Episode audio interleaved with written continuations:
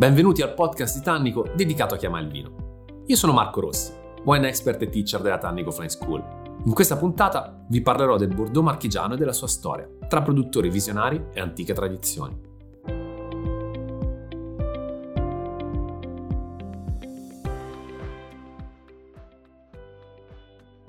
Alcune contrade diventano famose, importanti e popolari grazie proprio al lavoro svolto da un produttore specifico e da un vino quindi che nasce da quel territorio.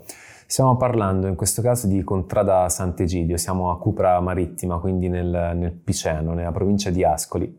Qui Marco Casolanetti e Eleonora Rossi hanno dato vita forse ad uno dei progetti marchigiani più interessanti, Oasi degli Angeli. Già il nome è estremamente evocativo, però non è tanto per il nome che sono diventati famosi, quanto proprio per il lavoro che sono andati a sviluppare. Ecco, questo è un territorio dove storicamente si lavora sui vini e sui vitigni a bacca rossa, il Montepulciano, il Sangiovese, quindi il Sangiovese qui comunque si esprime in maniera abbastanza rustica ma anche decisamente elegante, mentre il Montepulciano tende ovviamente a essere largo, ampio, a essere quasi un vino grasso, comunque molto masticabile. Il lavoro svolto sui vitigni bianchi più tradizionali, da Trebbiano al Passerina, passando anche per il Pecorino, che vengono spesso e volentieri messi in blend in quella che è il vino della denominazione Falerio. Quindi possiamo anche dire, senza avere il timore poi di essere smentiti, che in questo territorio comunque i grandi vini da monovitigno, soprattutto sui rossi, non sono mai stati il focus principale. Non è un territorio appunto che ha raggiunto in epoca contemporanea l'eccellenza, anche se in passato, addirittura al tempo dei Romani, era considerata forse uno dei migliori territori per i vini rossi in assoluto nel centro Italia. Ecco, i due coniugi, quindi Marco ed Eleonora, hanno deciso, Marco è un ingegnere, di cambiare vita, di svoltare, di focalizzarsi su quello che è il sogno oggi di tanti, quindi andare a creare un agriturismo con azienda agricola, però l'hanno fatto sull'inizio degli anni 90. In quel periodo hanno ereditato fondamentalmente con l'acquisto anche degli ettari vitati. Qui avevano del Montepulciano e poi un'uva, un vitigno che veniva definito Montepulciano ma che di fatto aveva delle maturazioni completamente differenti. Quindi negli anni 90, nel 93, 94 iniziano le prime sperimentazioni per andare a vinificare quel vino Montepulciano in purezza che oggi si chiama Kurni. Non hanno trovato poi il risultato che Marco sperava. Non possiamo dire che siano stati dei fallimenti e non sono andati direttamente in commercio, sono stati degli spunti di riflessione appunto per Marco per cercare di valorizzare al massimo il Montepulciano. Ora il Montepulciano è un vitigno che renderlo elegante non è poi così semplice e chiunque per cercare appunto di renderlo più moderno forse avrebbe lavorato sul cercare di snellirlo. Marco è andato invece nella direzione opposta, quindi andando ad esaltare quella proprio che è la caratteristica di concentrazione di frutto proprio del Montepulciano. È andato a farlo andando a lavorare su circa 6 vigneti differenti, andando a impiantare nuova vigna all'interno degli stessi vigneti, quindi all'interno di una stessa vigna abbiamo in realtà ceppi che possono avere delle età differenti, ma è andato a farlo appunto portando la densità per ettaro a 40.000 piante. Forse oggi il vigneto più concentrato in assoluto in Italia, o almeno a me non risulta che ci siano dei vigneti con una densità più elevata. Considerate che la densità tradizionale, storica, era di 3-4.000 ceppi per ettaro al massimo e già 4.000 ceppi per ettaro era una buona quantità. Oggi si lavora mediamente sui 5.000 ceppi per ettaro, quindi 40.000 ceppi per ettaro vuol dire non essere neanche in grado di poter camminare all'interno del vigneto. Non si può ovviamente entrare con nessun tipo di macchinario e tutto deve essere fatto rigorosamente a mano. Questo porta poi anche a una grande competizione tra le piante per spingere le radici più in profondità ed avere la garanzia che appunto l'uva sia sana anche nelle annate più difficili. Quindi Marco ha interpretato in maniera completamente differente quelle che potevano essere delle esigenze moderne, tant'è che nel 97, quando è uscito con Kurni, ha incontrato immediatamente sulla prima annata ufficiale il favore del pubblico, ma soprattutto il favore della stampa. La produzione è comunque una piccola produzione, l'aspetto di agriturismo, l'aspetto anche di ristorazione, di osteria è fondamentale per i due ed è Eleonora a portarlo avanti, tant'è che l'osteria viene spesso citata anche nelle guide più famose proprio dedicate a questo tipo di ristorazione. Con Kurni Marco poteva aver già raggiunto il massimo livello, la massima espressione. Ovviamente stiamo parlando anche di passaggi in legno importanti di un vino, quindi che fa proprio del muscolo, dell'intensità, della complessità, di questa concentrazione tanto voluta la caratteristica principale. All'inizio del 2000 era difficile pensare anche di innovare ulteriormente l'azienda, ma Marco in realtà ha trovato la sua strada perché non era completamente convinto rispetto al quelle viti che vedeva maturare in momenti differenti, e facendo un'analisi un po' più dettagliata, ma parlando soprattutto con i fattori e i contadini locali, è venuto fuori che quell'uva, quel vitigno era di fatto Bordò. Ora non stiamo parlando del territorio francese assolutamente, anche se per concentrazione di alcuni vini potremmo anche ricordarlo, ma siamo in un mondo completamente differente, perché tecnicamente il Bordò è definito come un biotipo della Grenache, però di fatto la sua origine sul territorio si perde nel tempo, ci sono anche tantissime teorie che lo rivedono.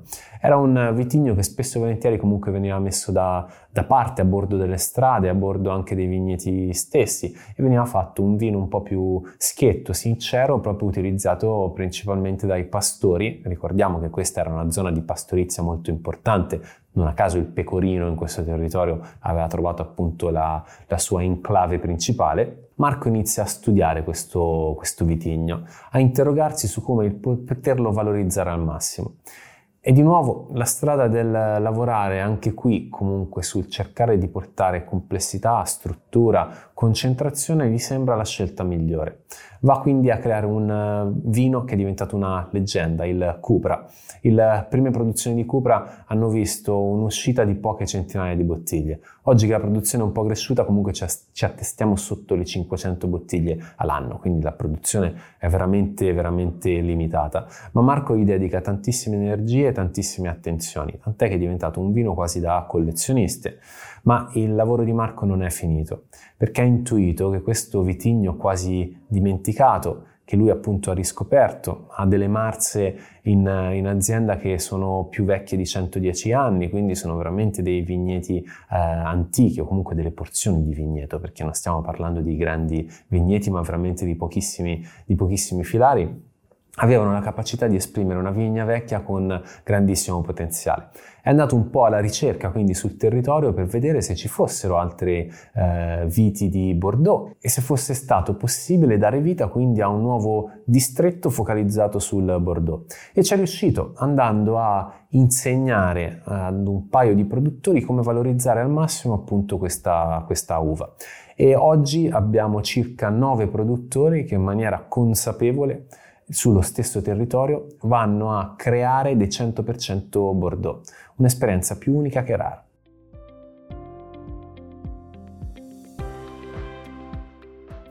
La banda Bordò.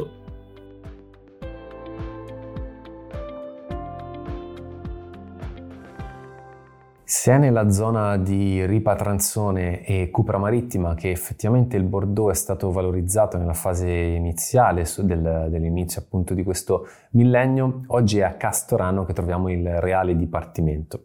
Qui gli altri produttori hanno dato vita quindi a una produzione che non vede mai più di 1000 bottiglie a produttore, quindi stiamo parlando comunque di volumi molto molto piccoli. Il Bordò comunque è un vitigno molto particolare, le sue stesse origini sono un po' sconosciute, si pensa che sia stato portato forse in Italia da Napoleone assieme al Pinot Noir che poi ha popolato la zona nord della regione, quella di Focara. Probabilmente potrebbe aver portato questo parente diretto della Grenache sul territorio. Oppure l'altra teoria, dato che comunque comunque il legame con altri vitigni italiani che sono appunto imparentati col Grenache evidente, potrebbe essere quello che qualche pastore sardo nella transumanza abbia appunto portato il Cannonau sul territorio, dato che il Cannonau insieme al Gamay del Trasimeno, insieme all'Alicante toscano, insieme al Thai Rosso Veneto, di fatto è una Grenache, quindi fanno parte della stessa famiglia, e quindi il Bordò potrebbe essere stato poi la sua evoluzione. Il nome a quel punto deriverebbe o dall'origine francese, quindi del territorio di Bordò, anche se in realtà a Grenache a Bordò ne troviamo veramente veramente poca, non possiamo negare che magari qualcuno la coltivi, ma sicuramente non è un vitigno del territorio, oppure che appunto i pastori, definendola savide burda, facevano riferimento alla vite bastarda,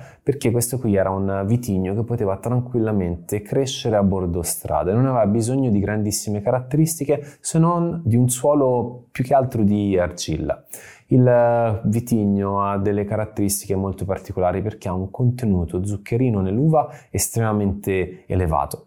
Tende ad avere una buccia molto fine per essere un vitigno a bacca rossa. Questa buccia molto fine si poi traduce al gusto in tannini sempre delicati, quindi l'aspetto tannico non è uno degli aspetti principali, ed è questa forse anche una delle grandi risvolti di piacevolezza di questo vitigno. Il problema può essere invece il fatto che comunque ha una maturazione abbastanza lenta e tende a perdere acidità. Quindi il segreto per riuscire poi a valorizzarlo al massimo è quello di trovare il giusto momento per la coltivazione, ma anche il giusto momento della vendemmia. Ci sono degli interpreti incredibili che sono riusciti veramente a portare avanti il Bordò anche nelle fasi iniziali, subito dopo la volontà di Marco appunto di andare a istruire, a diffondere quello che può essere considerato quasi il verbo del Bordò, quindi nel cercare di portare a bordo di questa chiesa appunto legata al Bordò, questa scuola, altri produttori. Tra questi troviamo Le Cagnette, che è una delle aziende storiche che appunto forse è stata la seconda ad andare a credere effettivamente nelle potenzialità di questo vitigno. In terza battuta troviamo però forse uno dei personaggi più interessanti del mondo Bordò, quindi Walter Mattoni con il suo rosso Bordò. Walter intanto è un personaggio che tutti amano, adorano, perché comunque si presta a essere estremamente socievole e a raccontare anche effettivamente il suo impegno nell'andare a valorizzare questo vitigno. Walter ha un lavoro che in molti definiscono da imbianchino la mattina, o comunque lavora di cesello, mettiamola così, e si dedica alla viticoltura durante il pomeriggio. La sua idea di vino non produce soltanto rosso Bordò, ma va anche a valorizzare il Montepulciano, come spesso accade in questo territorio, è quello di legarsi quasi esclusivamente alla visione proprio contadina, quindi a quella tradizionale, portata avanti anche dal nonno e dal padre. Walter Mattoni riesce a dare vita ad un vino su un suolo sabbioso. Il suolo sabbioso gli permette di avere un'acidità un po' più marcata, di anticipare leggermente la maturazione del Bordò, e quindi il suo rosso Bordò tende rispetto agli altri forse a essere leggermente meno concentrato, un pochino più scarico, mettiamola così, ma soprattutto avere questa grandissima facilità di beva, che non in tutti i prodotti oggi troviamo, anche se ovviamente stiamo parlando sempre di vini di estrema qualità, perché le fasce di prezzo sono estremamente elevate. Quindi Walter Mattoni, nella sua semplicità di lavoro, nella sua semplicità di approccio, in realtà forse ha trovato la chiave vera di lettura di questo vitigno. Invece che un suolo troppo generoso come quello argilloso, lavorare su suoli un po' più poveri, che non hanno tanti nutrienti, come appunto un suolo leggermente più sabbioso, potrebbe essere la nuova interpretazione del Bordò. Non so quanto effettivamente lui sia consapevole, cosciente di aver dato questo tipo di svolta, essendo comunque stato probabilmente il terzo produttore a dedicarsi a questo tipo di vino. Ma fatto sta che la critica lo sta esaltando sotto molti punti di vista, oltre che per il personaggio che è, proprio per la qualità del vino stesso. Ha un legame con Marco estremamente forte. È facilissimo da riconoscere anche all'interno delle manifestazioni in cui si degustano i vini per questa folta capigliatura bionda, con questo capello quasi a caschetto, con i capelli appunto lunghi, quindi è anche proprio un personaggio. Insieme a Marco, che ha un savoir-faire quasi unico, che è facilmente riconoscibile per la barba lunga e per gli occhiali, rappresentano un duo estremamente eclettico e divertente, che sono in grado in modo spensierato di raccontare dei vini che di spensierato hanno semplicemente la beva, ma che rappresentano proprio il duro lavoro e il retaggio dei pastori quando hanno iniziato a vinificare in questo territorio.